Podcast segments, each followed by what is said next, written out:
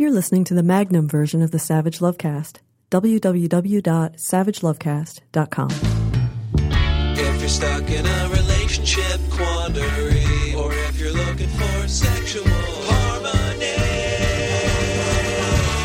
well, there's nothing you can't ask on the Savage Lovecast. shortly after I moved to Seattle, uh, many, many years ago, 25 ish years ago, I was uh, walking to meet some friends at a bar through kind of a sort of derelict, sort of strange uh, part of town, crossing over a freeway, when I noticed this person was following me. And my gut instinct was, you're about to get robbed and you should run. And I didn't want to. I don't know. I didn't want to make the person who I thought might be following me feel like I thought they might be following me, so I didn't run. And then that person caught up to me, pulled a knife on me, and demanded my wallet and my jacket. I had a leather jacket at the time that I liked to wear that I got in Berlin that had tr- tremendous sentimental value for me. Got in West Berlin when I moved there a few years before that. Um, and I took off running then. And the person with the knife chased me and didn't overtake me. At one point, they stumbled and dropped their knife, and I made it into a bar, made it into the bar that I was running to. So they didn't cut my throat and take my jacket and my uh, wallet.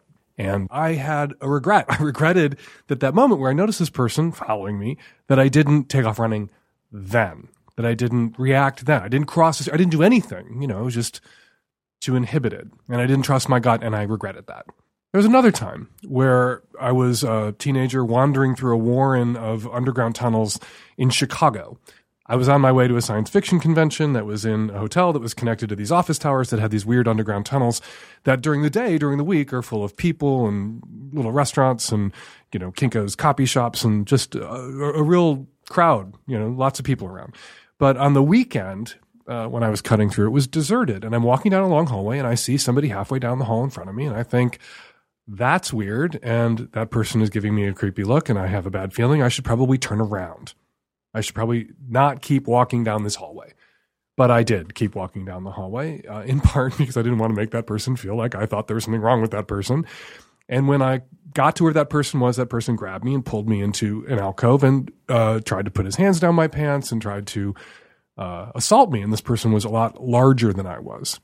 And I got away and I ran away. And at that moment, I regretted not trusting my gut. I regretted walking down that hallway. There was another time. I was in a bar. I was a young adult. I was drinking. I, the bars and drinks were new to me, which you will realize when I tell you what I was drinking. I was drinking Long Island iced teas with a friend, also around my age. And somebody, people sent us a couple of drinks because we were young guys in a gay bar in Chicago on the north side. And my friend left and I had another drink. And then I realized I was really fucking drunk. I fell off the bar stool when I tried to stand up, which is when I realized I was really fucking drunk. I wish I could lie and say, I realized I was really fucking drunk and decided to leave. And then I fell off the bar stool. No, I fell off the bar stool and then realized, oh, I am really fucking drunk. Uh, nearly incapacitated drunk as a teenager, I was 18 or 19 years old in a gay bar in Chicago in the early 80s and I had gotten to that bar on my bike and I left. I left the bar. Completely shit faced, incapacitated teenager in a gay bar in Chicago in the early 80s when you know what was working its way through town and got on my bike and rode probably eight or nine miles home, completely shit faced drunk. And the next day I had regrets. I thought, wow, that was, and years later I had white hot panic regret. I was really vulnerable. I was really drunk. Somebody who is a shitty person could have taken advantage of me in a very serious way and very easily because I was so shit faced. And then there was the regret of riding home on my bike in that condition. I fell off my bike also one or two times on that ride home. I could have fallen in front of a bus. I could have fallen and banged my head open. No helmets at that time.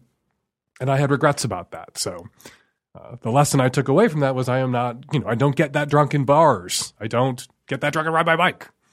And my re- the, the regret, the you know, the lessons I took from those other regrets are, you know, if I feel somebody's following me on the street, I feel like I might get mugged. I will go walk in the middle of the street. I will take off running. I will do whatever. I'm not going to err on the side of getting stabbed to death uh, for my leather jacket. And if I, you know, walking down a hallway and there's somebody giving me the creeps, I will take another route, even if it inconveniences me slightly because of that regret. So I was thinking about those uh, three incidents, the, the, those three moments of regret. Uh, after I saw this poster that some friends had uh, shared on Twitter, uh, and were complaining about on Twitter, that was uh, created in the UK. It's an anti um, rape campaign that it, that gives advice to women who may, who may be victimized by rapists and predators. And it's a purple poster. It's got a photograph a couple women dancing at a club. Looks like a Polaroid. Who uses those anymore? And the text of the poster reads, "No regrets." Big letters. Good night out. Make sure it stays that way. Alcohol can make you vulnerable to rape or sexual assault. Drink sensibly. Stay with your friends, and book a licensed taxi home. The objection that I saw some people raising on Twitter was that uh, the poster frames rape as a regret of the victim. That, that, that a woman who's raped, that rape is a regret. That's her fault, basically. She went out and got drunk and was raped, and therefore the rape was her fault. The rape is her regret. And I don't read it like that. To me, this seems like good, solid advice. I was sexually assaulted in that hallway uh, under that under those office towers in Chicago when I was a teenager. Uh, I regretted not this, the, the assault. It was unpleasant. It was horrible. My regret was not trusting my gut. My regret was continuing to walk down that hallway, even though that person gave me a very creepy feeling. And I thought I should turn around and go the other way and inconvenience myself and get back out on the street and not continue to walk down this hall. That was my regret, not listening to that little voice in my head, right? That does not absolve the person who assaulted me of his responsibility for his actions. It does not make me to blame for what he did to me in that moment. He is entirely to blame. Do I have a regret that's tied to that incident, to that experience? Yeah, I have a regret. I didn't listen to that little voice in my head that said, turn the fuck around. I had a regret when I was mugged in Seattle that I didn't, same little voice in my head saying, get the fuck out of here. And I didn't get the fuck out of there and I should have. I had, you know, and that experience getting so shit faced drunk in that gay bar in Chicago when I was young, where I could have really been taken advantage of. And then riding my, I had regrets around that. I dodged bullets that night. I shouldn't have gotten that drunk. I made myself really vulnerable. And that was a mistake that I made. If somebody had taken advantage of me or sexually assaulted me that night or raped me that night, the crime is entirely on that person. That, that is their responsibility. Would I have regretted incapacitating myself? Yeah, I would have regretted that. It's difficult to talk about because you end up the limits of the English language. You end up in this place where you can't avoid saying things. I would have regretted aiding the person who preyed on me. I would have regretted my part in this, right? Because I made this choice to get this drunk, or it was an accident that I got that drunk. I didn't know my limits then. I didn't know how to drink responsibly, even to drink, uh, you know, immoderately responsibly. Because sometimes, even still today, I will tear it up, right? Not like I did then. We live in a world full of predators and assholes. There are rapists and shitbags out there who are laying in wait to take advantage. We should all be able to wear whatever we want, go wherever we want, walk down any street we want to, drink however much we want to, whenever we want to, with whomever we care to, without being preyed upon. But we know that there are times and places where people are laying in wait to take advantage, people who are incapacitated, or vulnerable. We need to look out for each other. We need to look out for our friends. And we need to be smart about when and where and how we drink and how we get home and who we're with to protect ourselves.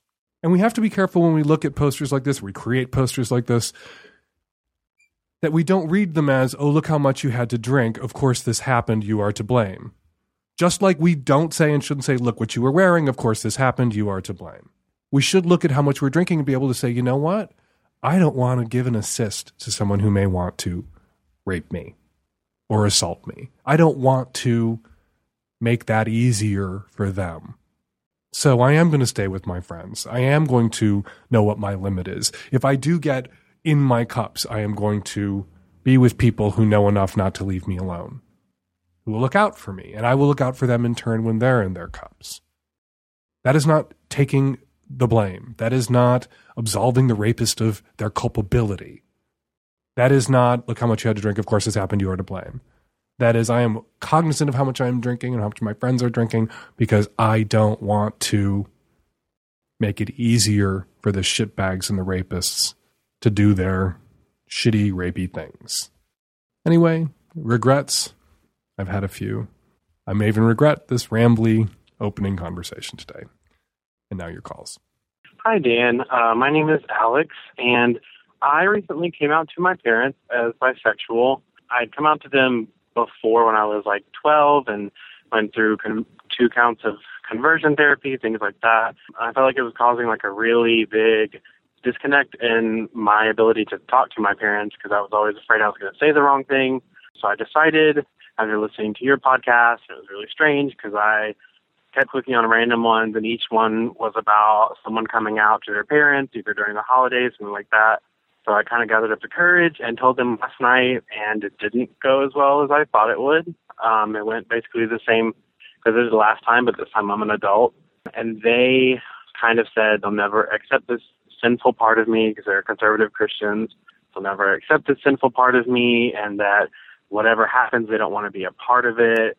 And so if I get a boyfriend or a husband, they don't want to meet him and he's never welcome around their house and things like that. And if we have a kid, they said they didn't want to be involved in that kid's life. And it was just really stressful for me to hear. And, but then they said, we love you though, but we're not turning our backs on you. We love you, but we just can't accept this part. And it was this really weird median between being disowned and being completely accepted and it's just kind of this indifference that they want to ignore and i'm not sure really um what to do about that and so i tried to explain to them that i'm about like a four on the kinsey scale and bisexual and they just weren't understanding. And so how would you advise me to kind of react to them? I feel like i'm overreacting if i kind of like cut them off because they said they still want to have a relationship with me so but i can't go back into the closet every time i see them.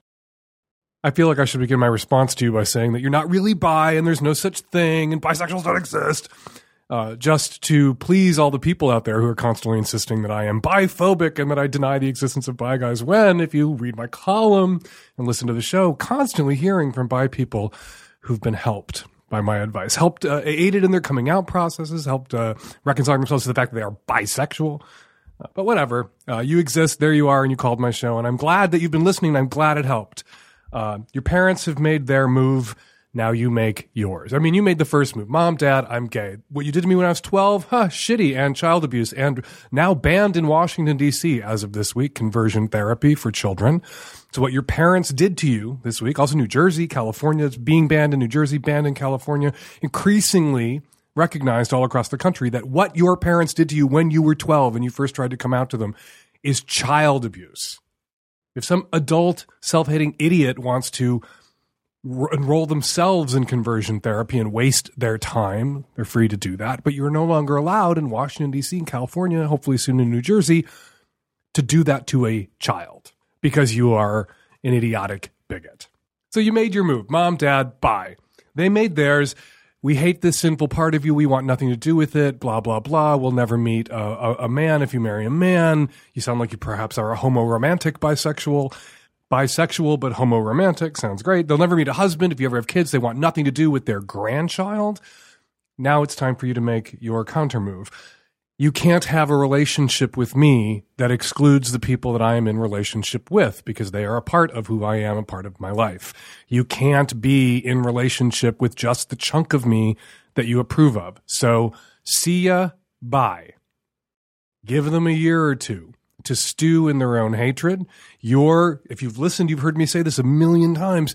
Your leverage over your adult parents once you are an adult is your presence in their lives if they are being shitty, don't be present. That is your only leverage. You make yourself not present. You make them fear your rejection. And the quickest way to do that is make them live with it for a while. So go out there and as Armistead Maupin would say, find your logical family, your biological family, kind of failing right now. Go find your logical family, the people who love and support you for who you are, and make that a condition for your biological family, a condition of seeing you again, of your being present in their lives. They must love you and accept you for who you are, not just for the chunks of you that their crazy fictional sky god approves of. One other aspect of my advice, though, is always to give your parents a year to have their tantrum, a year to have their freak out, to not bring the boyfriend or girlfriend around for a year, to let them say idiotic, shitty, hurtful things, ask insulting questions, and not hold any of that against them after that year is up if they drop it. So go home this Christmas. Give them this year. Tell them that's what you're doing. You know, you won't have to see any boyfriends. I'm not going to have any children in the next 12 months, but you have a year to work through this. You have a year to broaden your minds. Direct them to Matthew Vines' uh, YouTube video about being a gay Christian, what the Bible actually says about gay people, and give them a copy of Matthew Vines' book, God and the Gay Christian, the Biblical Case in Support of Same Sex Relationships. Tell them to read it. Tell them it's not a boyfriend that they have to look at and have mental images of you sucking off. It's just a book that they have to read that's about Christianity that accepts as its at its premise accepts that Jesus exists and God exists and Christianity is the one true religion, right? So it's right there in their corner. At the very least, as a price to see you over the next 12 months, they've got to read this fucking book.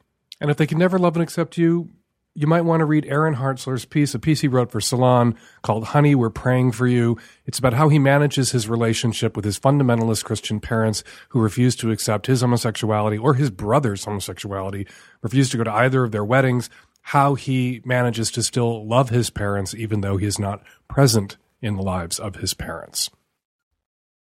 Might be a good piece for you to read. Aaron Hartzler, Salon, Matthew Vines, God and the Gay Christian. Give him a year, but that's it. Hi, Dan. I'm a teacher in a northeast city. I teach high school, and uh, I had a female student uh, put her hand down her pants and appeared to be masturbating in class. Other students got wind of it, and uh, I just paralyzed. I had no idea what to do. So, what would you do in that situation? Um, I ended up uh, talking to the nurse, having the nurse call the student down and chat a little bit. But um, I don't think it was like an empowered kid. I think like the kid didn't really know what was going on. But I don't know. It was really uncomfortable for the other students, and I want to be, you know, in a situation where I don't shame the kid and make sure that I also like take care of all my students. So, any suggestions? Thanks. There's a difference between coming down hard on someone to communicate to them appropriate boundaries and what behaviors are permissible in public and, and which behaviors are not permissible in public and shaming them. This isn't something that you want to gloss over because you want to be so delicate and careful not to make this young woman feel ashamed of her sexuality or her genitals. Uh, because if she continues to masturbate in public in class, if this is something that she hasn't figured out for herself, perhaps she's a little slow on the uptake. Perhaps she comes from very damaged family. Perhaps she has been sexually abused.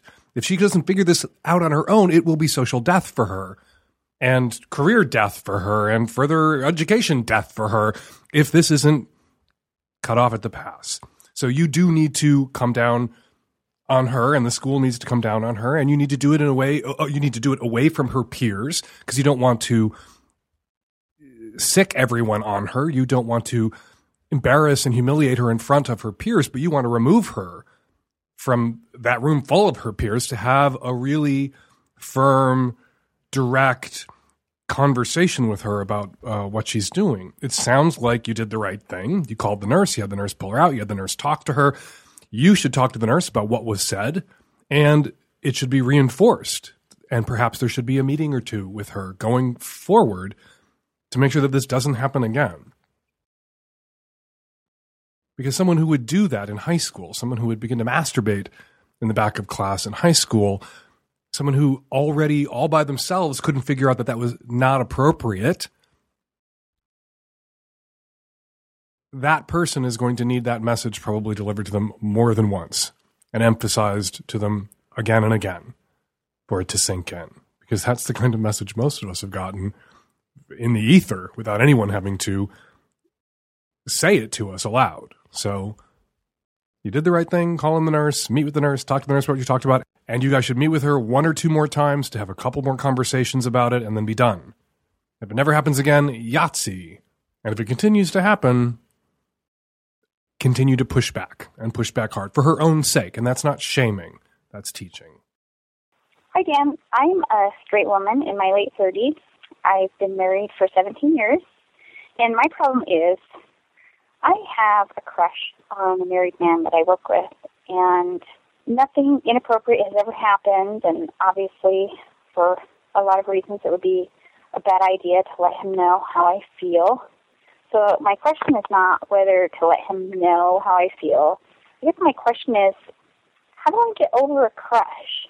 I've worked with this guy for a few years. After a couple years of working with him, I moved to a different department, thinking, you know, this is maybe just getting a little distance would be good. And uh, now instead of seeing him on a daily basis, I just see him occasionally. And I feel so silly. I feel like a teenager. And honestly, I just, I would like to just get over this and, and not have it be something that keeps coming up for me. So I guess my question is for you or for your callers, do you have any advice on how to get over a crush? The only way to get rid of temptation is to yield to it. I can resist everything but temptation. Oscar Wilde said that. Uh, terrible advice for you in your situation, considering that you are married and presumably default monogamous, and this man is married and presumably default monogamous. But here you've been crushed out on him for two or three years, and it isn't going away. So, what can you do? Well, as anyone who's in a long term relationship, most people in long term relationships would tell you, most married people would tell you, the quickest way to get over a crush is to f- date, and marry that person. But you've already dated and fucked and married someone, and so is he, and so you're done, and you're default monogamous. So you can't ever act on this. I would advise you just to let it continue to play. Like, what can you do? I can't reach into your head and pull the crush out. I can't tear that wiring up. You are attracted to this guy and you would like to fuck him and you can't. And, you know, set a child in front of a box of cookies and tell them they can have anything in the room except the cookies in that box and they're going to want those cookies and no others. So my advice to you would be to masturbate about him a lot. My advice to you would be to think about him while you're having sex with your husband. My advice to you would be to take that sexual energy home, to enjoy it, to stop regarding it as something hugely problematic or some sort of betrayal. It's not a betrayal of your husband that you're attracted to somebody else. It's a betrayal of your husband if you've made a monogamous commitment, if you acted on that attraction. So it's not a, a betrayal to take that sexual energy home, to enjoy it, to even savor your attraction to this guy, and then take that sexual charge home and plow it into your husband and to close your eyes and think of that other guy and fuck him in your head. And really, what other choice do you have? Really, there's nothing else you can do. You can ride the wave of this attraction. You can enjoy the fruits of it that you are allowed, which are only the imaginary ones. And you might as well enjoy them. You might as well enjoy some masturbatory fantasies. You might as well enjoy turning the lights off and letting your husband go down on you while you think about that guy because you ought to get something out of this. All you're getting out of this right now is stress and grief and anxiety. You might as well get a few fucking orgasms out of it. Maybe those orgasms will help you get this a little bit more out of your system. And in time, this crush, as all crushes, consummated or not, will fade. Hi, Dan. I'm a 20 something straight guy. Uh, I'm currently enjoying being single. Uh, but the issue I'm having is that I'm having trouble uh, getting or staying hard with new partners. Uh, it's clearly not a health issue. I'm in good shape. I have normal uh, blood pressure. I'm not diabetic, uh, and I'm not taking any of the usual suspects, uh, which my understanding is are congestants or antidepressants. Further, I'll occasionally hook up with old friends or exes, and things are great. Clearly all in my head. I don't know when this first started, uh, but in the last three years or so, I'd say it's happened half the time I go home with someone new. Uh, and anecdotally seems to be more of a problem uh, the more I'm attracted to somebody. Uh, this other person, I can diffuse things in the short term, either with me going down on her or some other kind of fun, uh, but it's still extremely stressful and embarrassing. Ideally, I'd like to get out of my own head and not have this happen anymore. Uh, where do I start? The reason this isn't a problem for you when you hook up with old friends or exes is there's nothing at stake, right? They already know you well enough and you've, you've hooked up with them before. They know your dick works. They believe in your dick. They're clapping for Tinkerbell. There's Tinkerbell. It's more of a problem with new women uh, because some part of your brain is going, they don't know that my dick works. And you begin to doubt, you begin to worry that if your dick doesn't work, what will she think? And it's even more of a problem with women that you are particularly attracted to, sexually or emotionally or both, because there's a lot at stake. That's very consequential. Like, here's a woman you'd like to be with, and if your dick doesn't work, oh my God, she might not want to be with you. You can try pills, right? You can get some Viagra, and For a lot of people, Viagra physiologically actually really helps them, but also psychologically it can help them. Performance anxiety is entirely psychological. A placebo effect can kick in when you take the Viagra you think, I'm not going to have a problem with my dick. And then, ta-da, you don't have a problem with your dick, even if the drug didn't actually work in the way that pharmacologically it's, it's intended to or supposed to work on you. It just like gave you that Tinkerbell moment. You could believe in your dick again, right? You clapped and there your dick was. That's one option. The other option is just to say what you said to us to new women that you hook up with that you're particularly attracted to. My dick is awesome. My dick is great. My dick works fine. My dick never really works though the first time I hook up with somebody that I'm really attracted to. So you can read, you know, I didn't get hard as I must not like you, which a lot of women would read that as, or you can read that as I really like you. So here's the deal. The first time we hook up, maybe the first couple times we hook up, it's going to be about me pleasuring you. And we're just not going to worry about my dick. And then who knows, your dick, once the pressure is off, once you, there's no longer this pressure to perform, to make with the erection, your dick might show the fuck up. But if it doesn't, and she's in bed with you, she signed up for that. She signed up for mutual masturbation and rolling around and you going down on her and it being a not dick centered first sexual encounter and proving to someone you can have not dick centered sex and enjoy it and be good at it and it can be really fulfilling for them is not a bad place to start a sexual relationship. It really isn't. There's way too much focus on just the dick and the fucking in straight sex. You can turn this to your advantage with a little bit of honesty and no shame. This is not anything you have to be ashamed of. This is how your dick works. And you should be honest about it and you should make it seem not maybe not ideal. You would rather have a hard dick all the time when you have sex, but certainly something that the workaround is going to be great. The workaround is going to be fun and pleasurable and awesome, and I am going to get you off. And next time we hook up, I'm going to fuck you to death. Hi, Dan. I'm a mid 20 year old living in a large city in the West. My boyfriend and I have been dating for about three months now and have, haven't, and have been having sex since then. The relationship is great. We are extremely compatible in so many ways, I think sex is one of the only issues.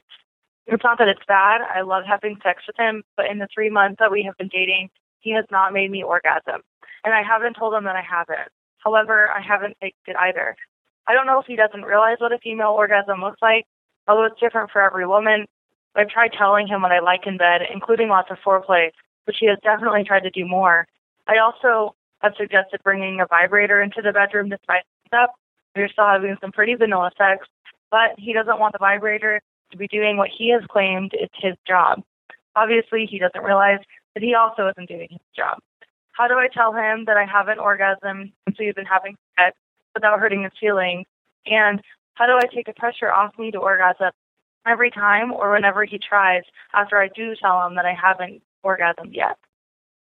You're young. You're only three months into this relationship. It's wonderful that you are very compatible in every other way please listen to the other calls on the show that come in so often from people who stayed in a relationship in which uh, with someone that they were not compatible with sexually and how much misery that generates. You are doing the right thing. You're 3 months in and you are starting to work on establishing sexual compatibility and you need to regard that as a condition of going forward in this relationship. If you cannot establish sexual compatibility, if this person cannot fulfill you sexually, you cannot stay in this relationship and you will have to pull the plug regardless of how well you get along in every other arena because sex is important, particularly in those sexually exclusive relationships that I am a big supporter of in theory. Now, You've tried telling him what you like in bed. You've tried telling him to bring in a vibrator. You're worried about hurting his feelings. Let's think about your feelings. You're being masturbated in by someone who doesn't really give a shit or doesn't know to give a shit or doesn't know how to tell the difference between a woman who's had an orgasm and a woman who hasn't and doesn't realize that a, a shit giving is required of him and your feelings are going to be hurt. He's already hurt your feelings by deflecting what I imagine were very sort of subtle, deferential, hand wringy, cringy, the way women are socialized to defer to men and always worry about men's feelings first, efforts on your part to bring that vibrator in. Wouldn't it be fun if we like tried a vibrator? No, no, that wouldn't be fun. Oh, okay. No, bullshit. We are bringing a vibrator in. That is what I require to climax. I have not been orgasming I don't know if you noticed or not, but I don't come when we have sex. I enjoy it. And not all women need to come every time they have sex, and it's terrible when women are pressured to come every time they have sex. But I haven't come at all. And that's over. I'm not going to be intimate with you anymore unless we begin to prioritize my orgasms, which I am capable of having. And then you duct tape him to a chair and you masturbate with your vibrator in front of him and make him watch what it looks like when you come. The duct taping to the chair is entirely optional. But make him watch what it looks like when you come. Use the vibrator on yourself in front of him so that he now knows what you look like when you climax and he can no longer tell himself that the pleasure faces, that you're enjoying it, the physical sensation, sort of rolling enjoyment of intercourse with him is an orgasm for you because it ain't. And you need to be firm and clear. And if he gets his feelings hurt, good. He may need his feelings hurt. And you need to look at his neglect of your pleasure, whether it was conscious or subconscious, benign or malicious, as your feelings being hurt. You need to stand up for yourself, stand up for your feelings, advocate for yourself, advocate for your own pleasure. He's certainly advocating for his. If you guys had been having sex for three months and he had not come once, you don't think he would talk to you about that? You don't think he would have a problem with that? You don't think that he would demand that whatever it was that he required to come was in the room, that that shit wouldn't be in the room five minutes later? He would. Absolutely. Guys, if they need a canoe and a goat in the room to come, there will be a canoe and the goat in the room the first time you are in their room. You will arrive in the room with the canoe and the goat already there. If you require a vibrator to be incorporated into intercourse for you to come, caller, ladies, have it in the room when he gets there. It is a non negotiable. And if he says, "Oh, I'm the aren't I enough to make you come? Shouldn't I be the one who makes you come?" It's like, "Yeah, you should be the one who makes me come. Here, you hold the vibrator. Make me come." It is a tool. Here's a hammer, drive the nail. You still built the fucking house. But do this now. Lay this all on the line now. Stop worrying about his feelings and worry about your feelings. Just think about that. If he hadn't come once in 3 months with you, you don't think he'd be very direct about his dissatisfaction, his displeasure? You don't think he'd be advocating for his pleasure very, very aggressively? After three months of you coming without him having ever blown a load, not a single one, you don't think he'd be in your face about that? Of course he'd be in your face about that. And you should be in his face about this. So, duct tape chair vibrator tonight. Hi, Dan. I know that it's super common for bisexuals to feel more emotionally or physically drawn to one gender versus the other, but I feel that my situation differs. I'm a 26 year old female who identifies as bisexual, but have always struggled with the fact that since childhood, I've been intensely and exclusively sexually attracted to women, and in the same vein, intensely and exclusively romantically and emotionally attracted to men. I like women sexually and men emotionally, and there is no overlap. I've been sexually active as a bisexual for quite some time and have done a lot of sexual sleuthing to try and figure this out. I was raised in a sex positive environment and I've been watching a ton of porn since I was around 15, all lesbian. I can't watch any porn involving men. Even if he's filming and speaks during the shoot, I'm immediately turned off. Also, I've only ever liked lesbian porn when it's unemotional. Little to no kissing, more than two women, orgies, for instance, are ideal. The less romantic, the better. But I do like sleeping with men I know and or love because I enjoy the emotional co- connection on a deep level. I love sex with men, but not in the same way at all. I see myself married to a man. I would love to be married to a man. I tend to get into long term, emotionally charged romantic relationships with men and one night stand type encounters with women, not simultaneously. I hate the thought of being with a woman long term. I do have amazing, quote unquote, primal sexual experiences with women, but feel absolutely no romantic connection at all. I've tried romantically dating women to my unhappy, writhing doom. I love cuddling with men. I am not into female cuddling at all. The thought of kissing a girl turns me off so much, whereas I could make out with a cute fella for days. I can't imagine what it would be like to be turned on sexually by a penis, and in the same way, I can't imagine what it would be like to be romantically interested in women. I'm undeniably into pussy, and at the same time, undeniably into being romantic with boys. If given a choice, I would have a romantic, less sexual relationship with a man over a romanceless, sexual relationship with a woman. And this is what I'm currently up to a romantic relationship with a man. I feel like I'm stuck. How do I get unstuck? You said it a, a million different ways, but I just want to make sure I understand what the issue is. You are romantically attracted to men, but not Yes. that. In, you can have sex with men, and enjoy sex with but you're not really that into it. You don't really like penises.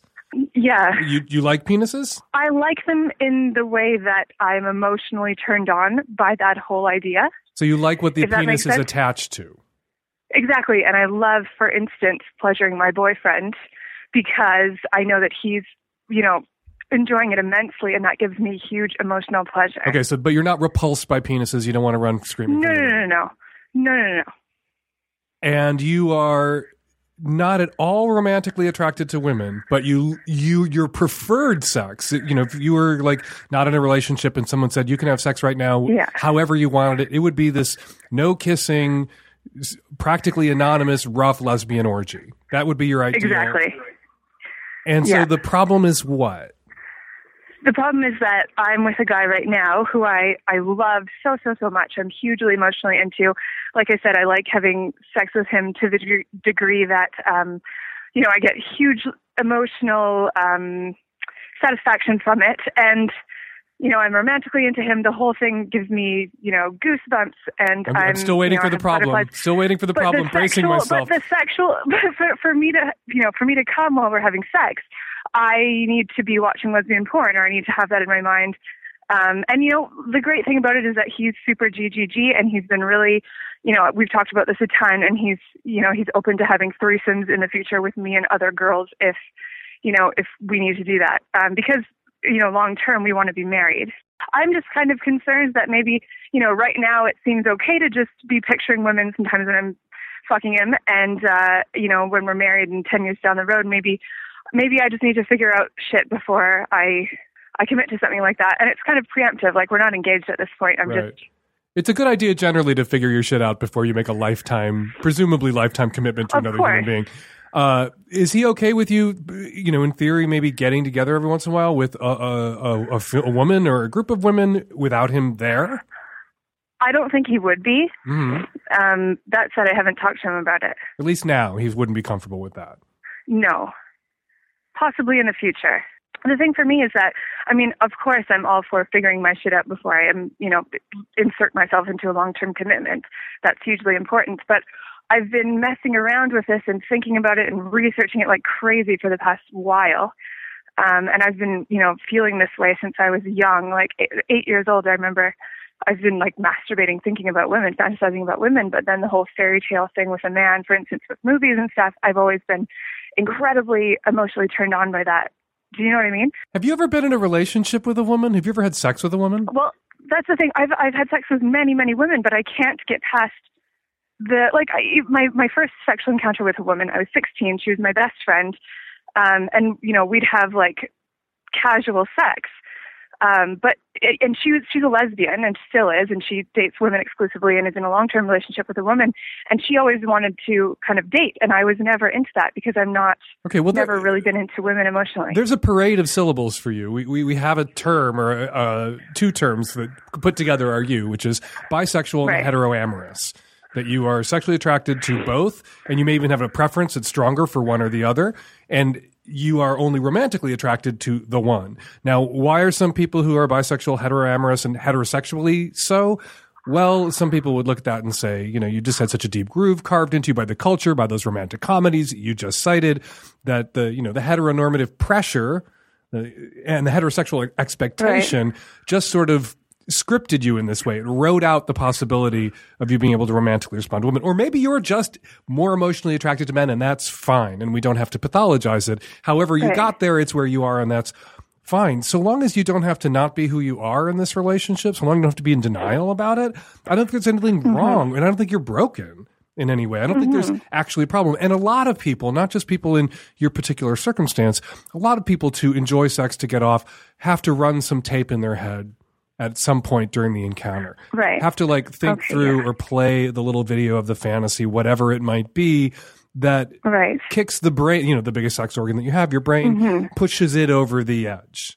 Right, that you're Mm-hmm. Right, with your right. partner, and there's not, you know, maybe that's not ideal. We'd rather be in the moment with our partner and responding to them 100%, but it's not uncommon for people to be in your situation. Sometimes with fantasies that are a lot, I think more problematic and and perhaps troubling Right. to individuals. Like, some right, people have to go right. to a really dark place.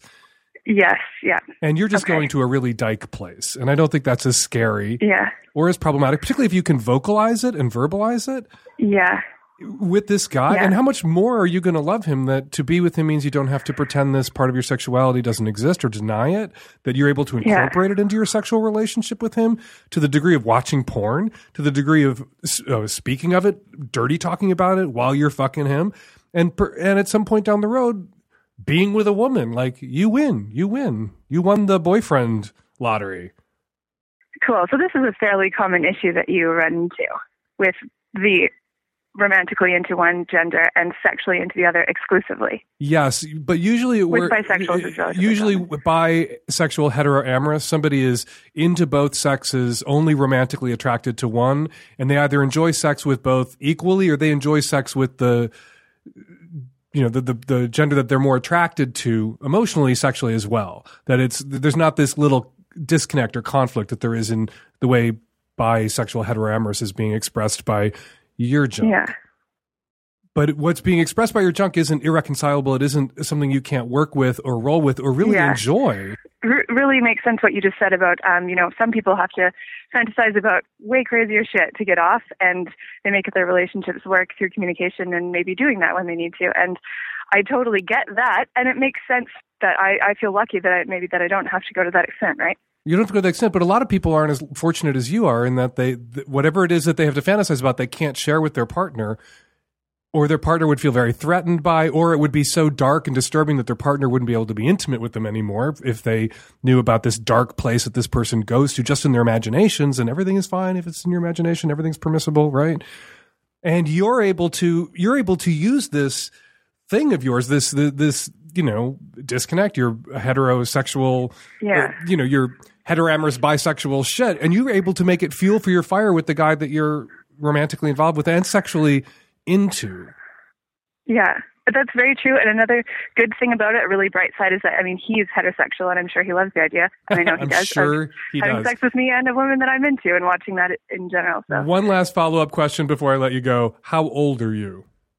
I'm 25. Okay. About to turn 26. All right. If you were 19, I might have some different advice for you around the you couldn't picture Yeah. yourself in a romantic relationship with a same sex partner because the homophobia, the internalized homophobia that gets pounded into people can sometimes be so Yeah.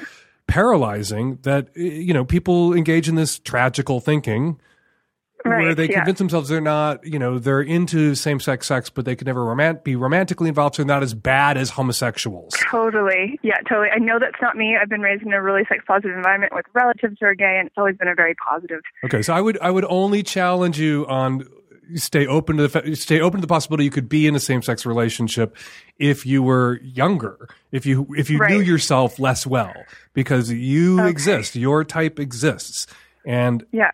You know uh, when we when I got you on the phone, my first question is what's the problem? And you know what? Here we are at the end of the call. There really is no problem. There's nothing Yeah. wrong with you. well, let me tell you, it really helps to hear you saying that. now I'm like, yeah, there is no problem. it only becomes a problem if this relationship fails and you wind up in a relationship with someone else where you can't be who you are sexually Right. and in the moment with your partner your your male partner about who you really are sexually so long as you have a male Yeah. partner who isn't threatened by it who loves it who celebrates it who who values it who thinks it's awesome and and and sees the benefit for him in it you you win you win not a problem actually Yeah. superpower cool. Cool. You've freed me. I amazing. Thank you. all in a day's work good luck Thank you. Hi, Dan. Um, I'm a early 30s guy girl from the East Coast.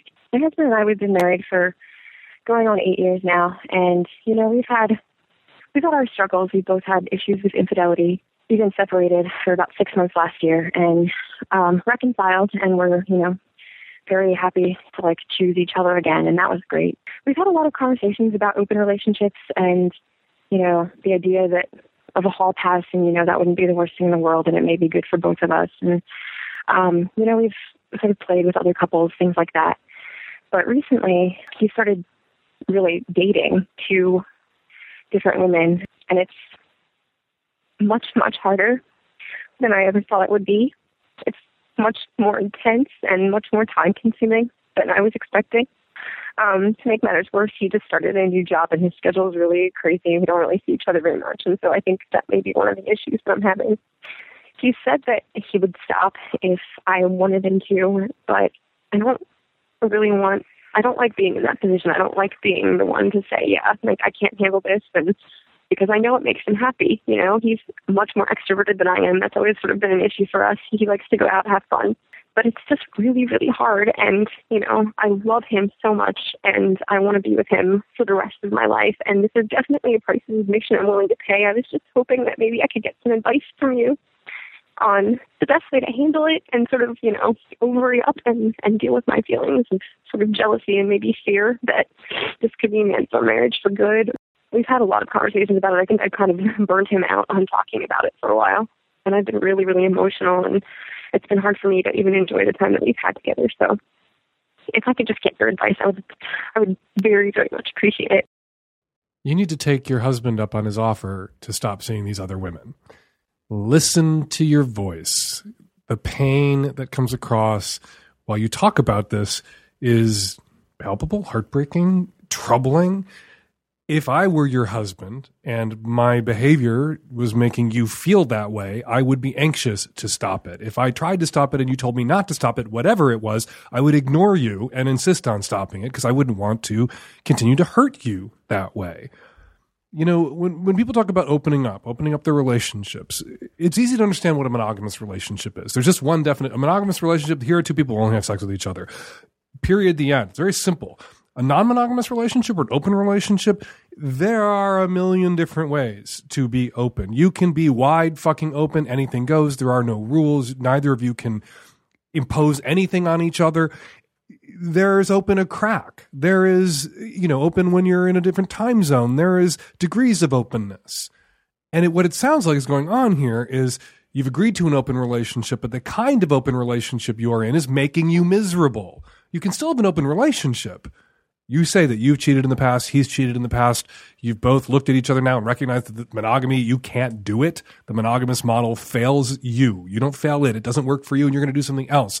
But you're for, you're jumping in now to sort of varsity level polyamory where your husband is out there dating other women, not just having sex with other women, but becoming emotionally involved with other women. And that is hard for you. That's not just sex with other people. That's a relationship with someone else. And that's a relationship with two someone else's in this case, and the new job on your husband's part that's depriving you of his attention, his company, his affection, of intimacy, probably of sex as well.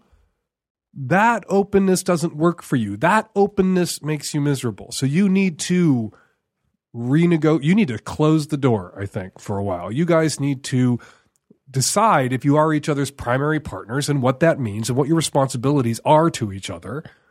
And the kind of openness that you're going to have in your marriage has to be healthy and productive. And it has to make both of you happier than the monogamous model, which failed you guys, made you. And it's not, it's making you miserable.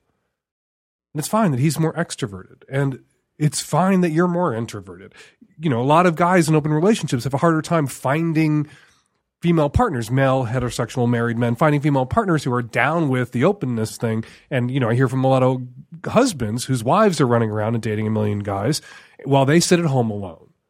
And I tell them the same thing I'm telling you. Not fair.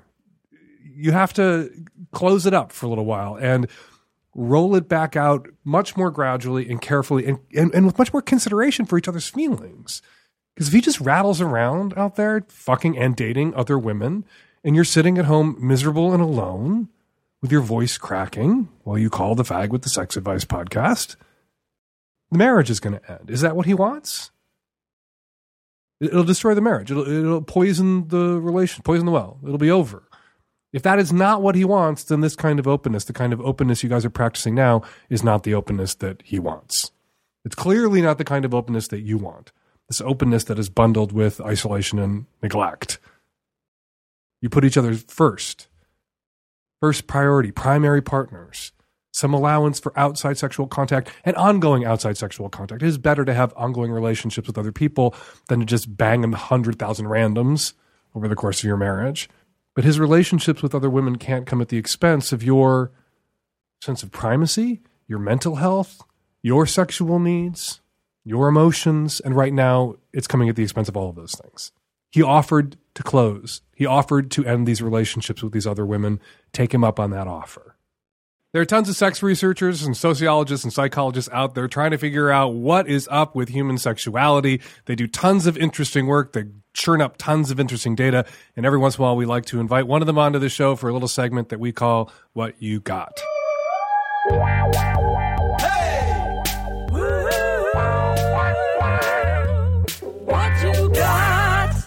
Joining us today for What You Got, Dr. Jeff Temple, a licensed psychologist and associate professor at the University of Texas Medical Branch. And Dr. Temple, you just did a study about teen sexting, is that right? Yes, we did, and thank you for having me on, Dan. You're welcome. So we uh, a couple years ago we did one of the first studies on sexting, and what we found was that teens who had sexted, probably not too surprisingly, were more likely to have actually participated in sex. And one of the questions I got when I when we first released that study was, well, what came first? You know, the chicken or the egg phenomenon. Were these teenagers interested in sex, so they were sexting, or did sexting, which they were somehow were doing without being interested in sex, sort of made them interested in sex, and then they were sexing? Exactly, and I think I think I could actually make a case for either way, right? So if you sext someone, it might increase their advancements, which then may increase the likelihood of having sex, or it might signal to the other person that you're ready to take it to the next level. Or if you have sex, then it might increase or escalate the level of flirtation that no longer is a message okay. Now you kind of want to see more, and uh, and you're probably more okay with showing them your body. So we really didn't know which came first, and so this most recent study that was published in Pediatrics, we actually actually looked at it over time, and what we found that is that teens who sexted were more likely to uh, have sex over the next year than teens who did not sext. But you know, teens who sexed are interested in sex. They're self, you know, they're self-selecting. They're, of course, they're interested in sex. They're sexting, so of course they're likely to have sex. Isn't that obvious? It, it absolutely is obvious. But I think what this said is that we can say that sexting, at least in some cases, comes 1st Mhm. which is, a, I, I think, a good uh, point for prevention. That if we know that sexting comes first, and we find that a teen is sexting, well, then we can intervene and talk about safe sex and hopefully prevent risky sexual behavior. But what you know, there's a lot of panic out there in the culture about uh, teenagers and sexting.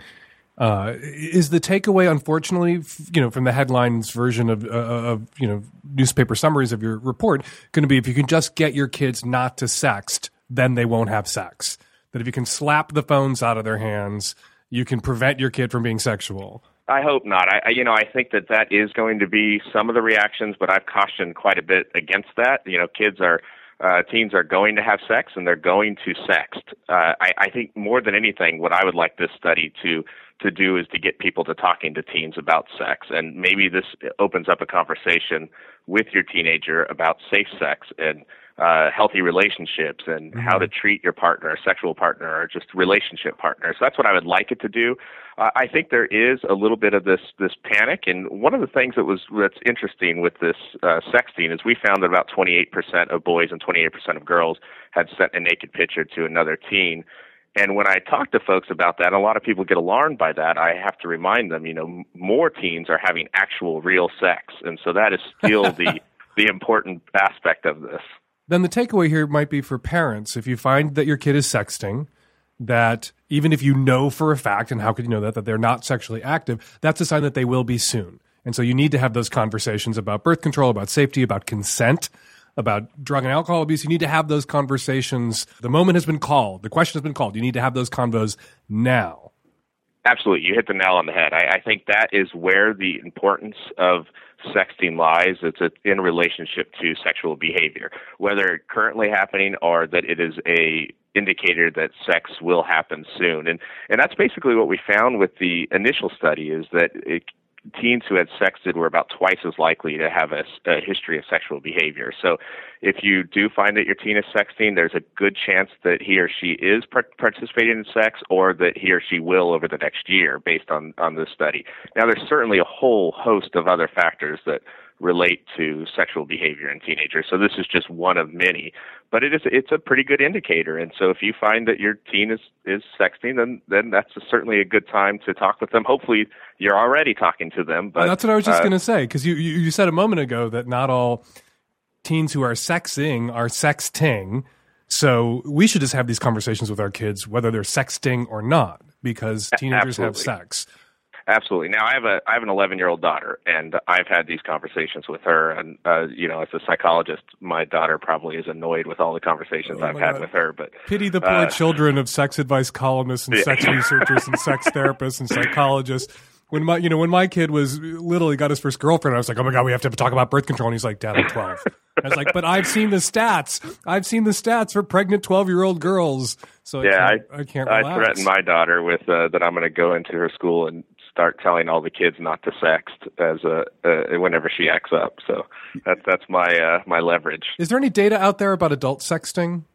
There is. There's quite a bit out there, uh, especially as you get over 18, when you get into the emerging adults, young adults, and uh, there's been several studies that show over half of the young adults are sexting. And uh, you know, I, I don't think that's where the the concern is necessarily. I, it, most people sext, adolescents and adults, are in a consensual relationship. The the fear with adolescents, of course, is that it could get distributed to a larger audience. Uh, there's some legal ramifications associated with it. There's certainly some history of like psychosocial cases where someone gets bullied or teased To because death, of the. where there the- are instances where, where young women, particularly, have been slut shamed because Yeah, they were ex- oh, you're absolutely right. and they've been bullied and have committed suicide.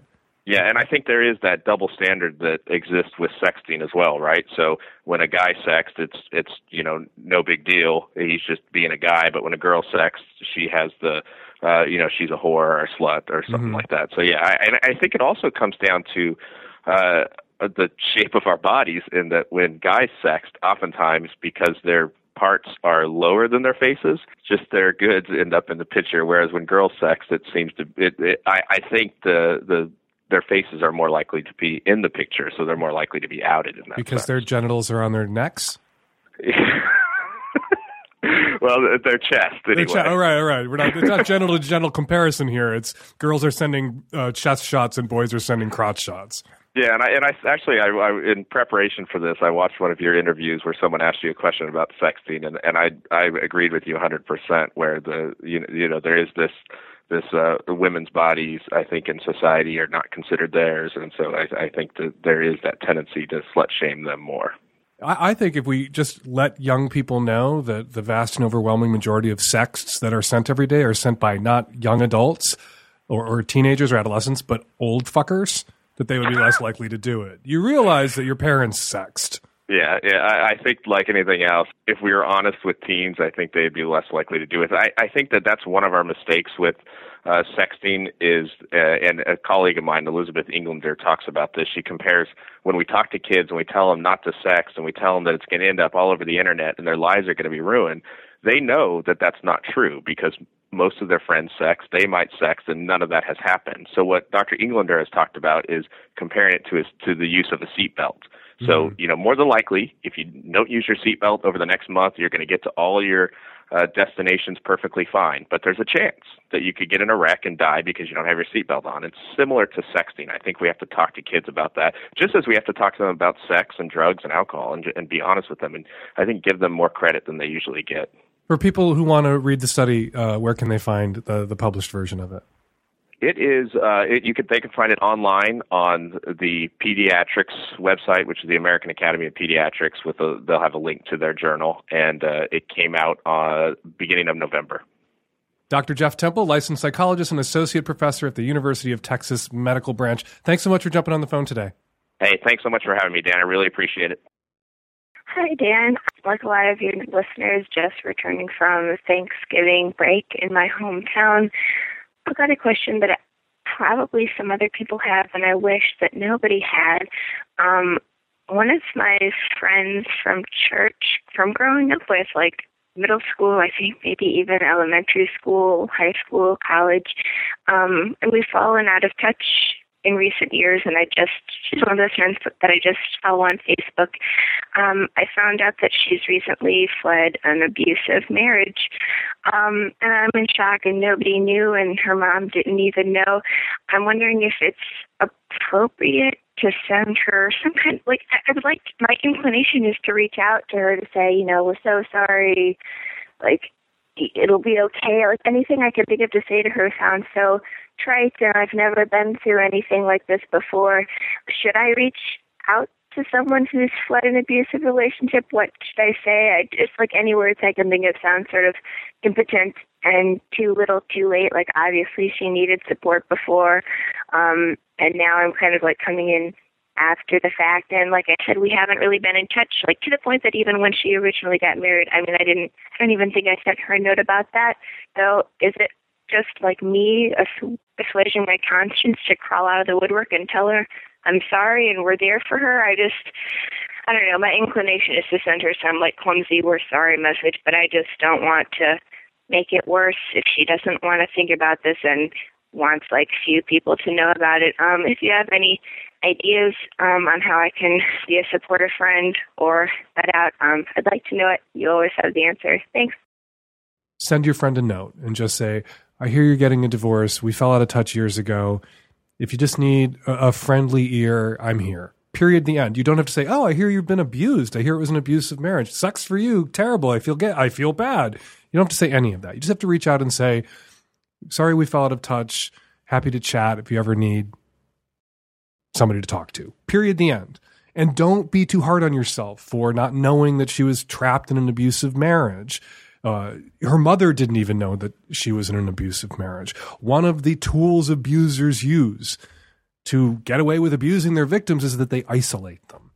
And the fact that this woman was isolated from her own parents, uh, the fact that perhaps she was isolated not just from you, but other friends as well over the years, is evidence that she was in an abusive relationship. And you can't fault yourself, trying to avoid using a different expression there. You can't fault yourself for that.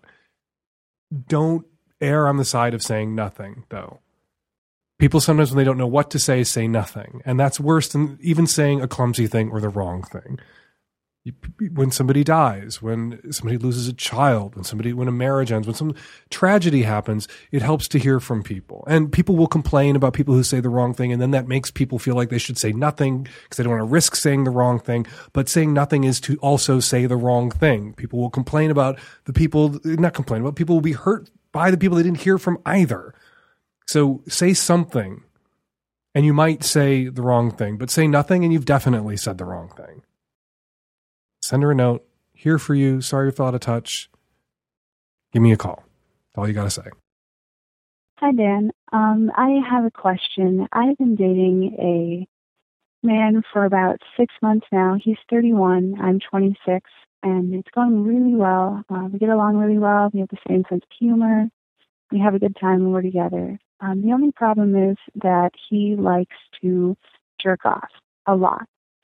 Like on his days off, he will probably get off four or five times a day. And when I'm there at his house, sometimes, you know, like I'll go to the bathroom or I'll take a, a shower, go to the store or something, and I come back and he'll tell me that he'd gotten off. It wouldn't be a problem if, you know, he'd still be up for doing things with me, you know, after getting off. But it seems like a lot of times, you know, he's too tired or he's just not in the mood, but he still, you know, will watch porn and service himself. I guess I don't know how to approach this, um, if I should even be upset about it. You know, we both have pretty high sex drives, so I don't know if it's something that I should be upset about or if I should just accept it for what it is. I mean, we still have sex probably three or four times a week, so it's not like we never have sex. It's just I would rather, you know, be doing it with him than have him having solo rounds. He says that it's easier. He doesn't have to worry about getting me off, um, and that it's just, you know, kind of a habit sometimes and something to do. So is this a problem, or do you think it's something that is just a price of admission? You should break up with this guy. Not because he jacks off six times a day. You're, you're clearly having plenty of sex three or four times a week at six months. That's not bad. That's not bad at two months. It's not bad at 10 years. But the fact that he needs to tell you about it, the fact that he feels compelled when you run out to get a loaf of bread or a gallon of milk, when you walk back in the door to say, just got off, that's creepy. That's weird. It's inconsiderate and uh, aggressive in this way that I would just find very discomforting and disconcerting. Someone who would announce that to you when you walk back in the house is probably someone who smeared his semen all over your toothbrush. I just, there's something, it's just creepy. It's just creepy. He's not just being blase and sex positive and open with you, he's prodding you in this way. He's poking you in a way. He's using this fact that he jacked off in your absence to goad you. And if he's sometimes too tired to have sex with you when you're with him and hanging out at the house, and yet he's telling you six times that day that he jacked off in your momentary absence when you went to the store, you took a shower, there's a subtle kind of cruelty there. It's not just inconsiderate, it's cruel. It's not viciously cruel, it's subtly cruel. And I don't think that someone who has that kind of issue, that kind of problem, where they just slip a little dig in like that, that that will be limited to just that arena. That this will, these subtle little cruel digs will be compartmentalized. It'll only ever be about when and where he jacks off. That he feels compelled to share this with you, knowing, hopefully you've shared this with him at this point, knowing it kind of leaves you feeling uncomfortable and maybe even hurt, and yet he feels compelled to keep doing it, keep poking that, pressing that button. It's not going to be limited to just that. That that will play out in other areas of the relationship. That kind of subtle cruelty, invalidation, inconsideration. And you don't want to be around for that. You don't want to be around when that ramps up. You don't want to be around when you start detecting the other parts of the relationship, the other aspects of his character the other moments in the day where he will find the time to slip in the subtle undermining dig. Get the fuck out. It's only been six months. You're only 26. Get the fuck out. Hey, Dan. I'm a 25 year old gay guy from New York City who has recently, over the past few months, come to embrace my attraction to trans guys. And I'm having trouble with one thing how to actually find a trans guy to date slash fuck. I didn't think it would be so hard, but I haven't been able to make it happen yet. I'm not an unattractive guy. I'm handsome, physically fit, funny. I have an interesting life and career, and I never have a problem finding guys to date in order to find the trans man of my dreams, I've been using Scruff and Grindr, and I've also posted an ad on Craigslist. But the only guys that come my way are either disgusting or they're very cute, but then eventually seem to either be afraid of meeting up or they seem like they're catfishing me, and then they like kind of disappear. The only other option I can think of is that Buck Angel dating site or other sites like it, but I just don't have the money to shell out forty dollars a month for something like that. Perhaps I'm spoiled as a 21st century gay guy who can find cock you know, like it's ordering a pizza. But I live in New York City, and I didn't think it would be so hard to find some pussy to eat. I've been joking that this whole hunt might just turn me straight. And also, is it offensive to call it a trans guy has a pussy? Help me.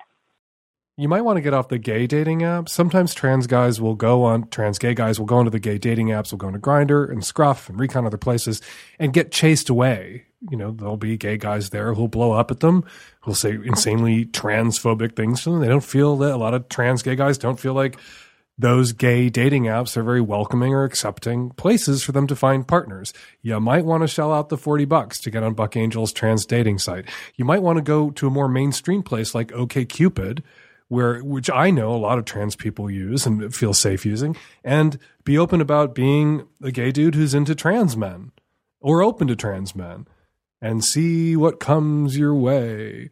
There's not, it's not like there's a great big box full of trans guys on the Lower East Side that I can direct you to. You can just open it up and there they are. Trans guys are a tiny percentage of the male population. Trans gay guys are a smaller percentage of even that small percentage. And it just might be a while before you run across one that you are attracted to and who is attracted to you. Uh, but then when that happens, good for you and good that you're open to dating trans guys. And we hear from some trans guys on the show every once in a while who are in despair, who think that no gay guy could possibly ever be attracted to a trans guy. And here you are, proving them wrong. And I challenge them all to go out and find you. Hi, uh, I'm calling from kind of central Canada, and I considered myself uh, fairly educated when it comes to sexual identity. But recently, a past friend of mine emailed me out of nowhere and told me that he was gender fluid. Uh, we had been friends in university 10 years ago. Haven't talked since then. Uh, he found me. And I was confused for two reasons. One, I have no idea really what gender fluid is. I think I've uh, never heard it before. I listened to your podcast and maybe I missed it. I don't know.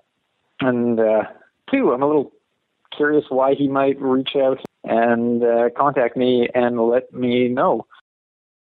I guess I've been remiss in my duties as a sex podcaster that you've been listening to the show and you're not familiar with the term gender fluid. So, just to bring you and everyone else listening up to date, I'm going to read uh, the gender queer page, just the preamble from Wikipedia.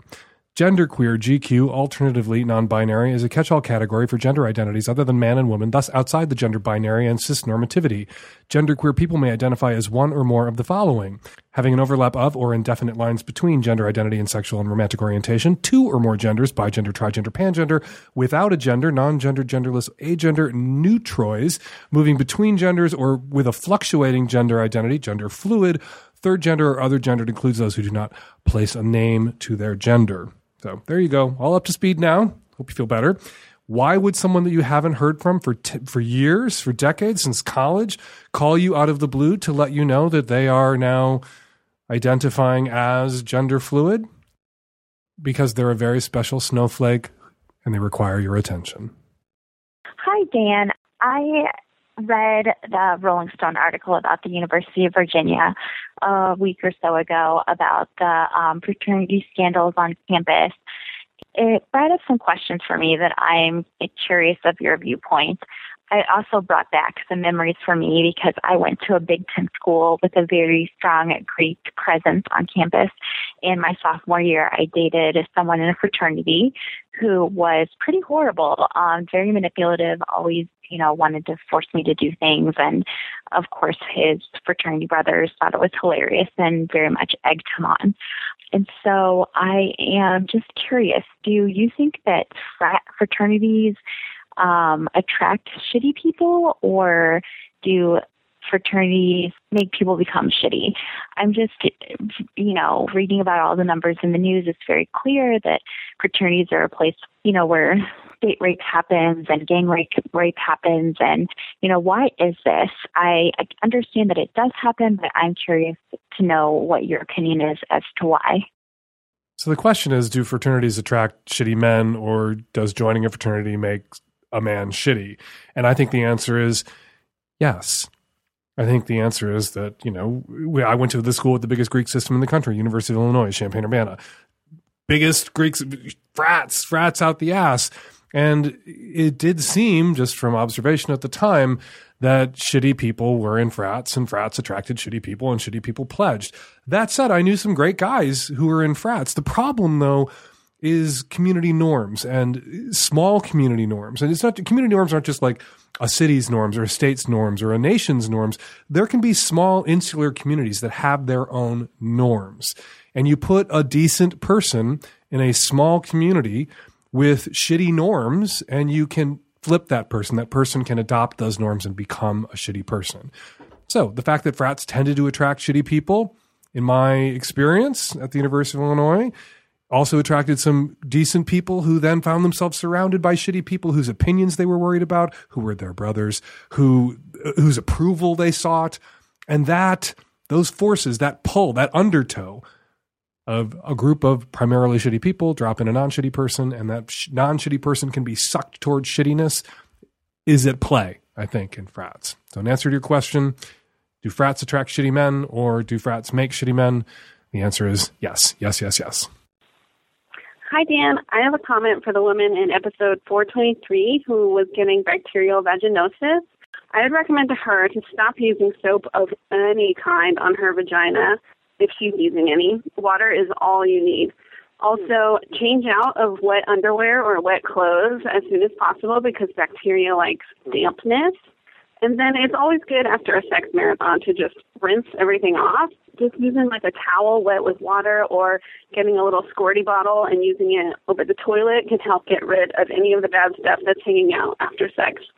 There are some products, Florafem, in which you can actually insert directly into your vagina. So, in other words, we don't just have to pray for the good bacteria, we can give our vagina the good bacteria.